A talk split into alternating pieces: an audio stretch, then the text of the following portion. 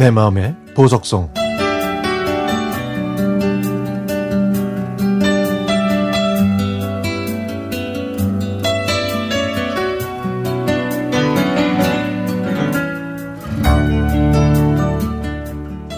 어머니 지금 창밖에는 비가 내리고 있습니다.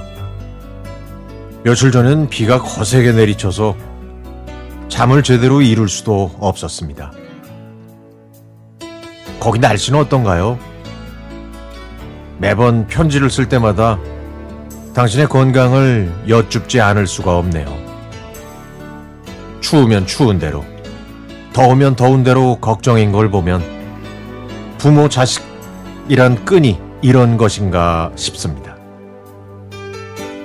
어머니, 살아생전에는 팔남매 자식들 걱정에 바람 잘 날 없었죠.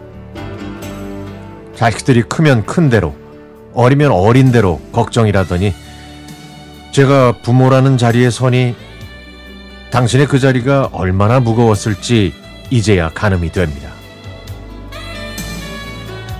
어젯밤 꿈에서 어머니를 보았습니다. 당신은 황금 들녘에 앉아서 제가 나락을 베는 모습을 무심한 듯 지켜보고 계셨죠. 그래서 제가 어머니 똑같이 심었는데 왜 덜 익은 게 있고 더 익은 게 있어요? 라고 여쭈었더니 어머니가 뭐라고 말씀하셨는데 그 말이 도저히 기억이 나질 않네요. 무슨 말씀을 하셨을까요?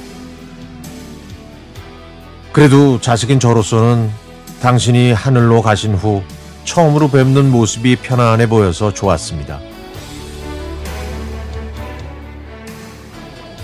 폭양, 포, 폭염, 폭소로 뜨거웠던 여름이 지나면 한치의 오차도 없이 가을 속으로 빠져들겠죠.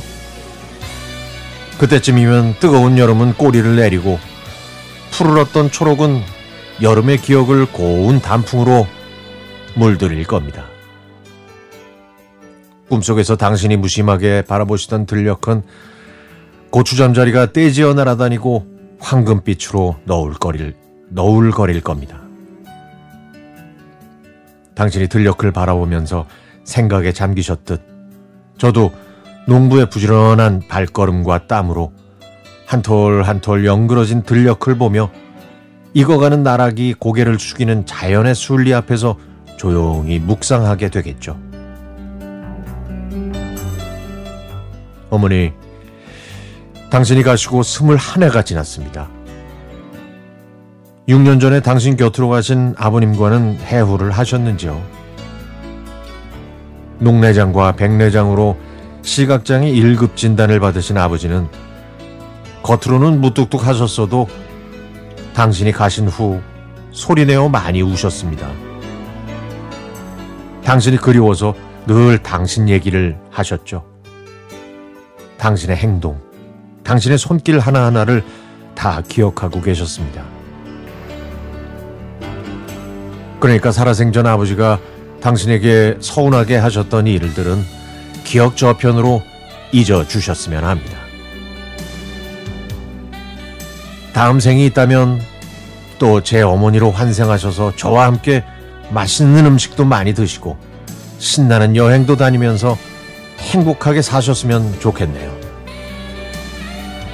당신이 제 어머니여서 제가 당신의 아들이어서 저의 유년 시절은 사랑으로 가득한 색색의 유화 물감으로 칠할 수 있었습니다. 어머니, 사랑하고 고맙습니다.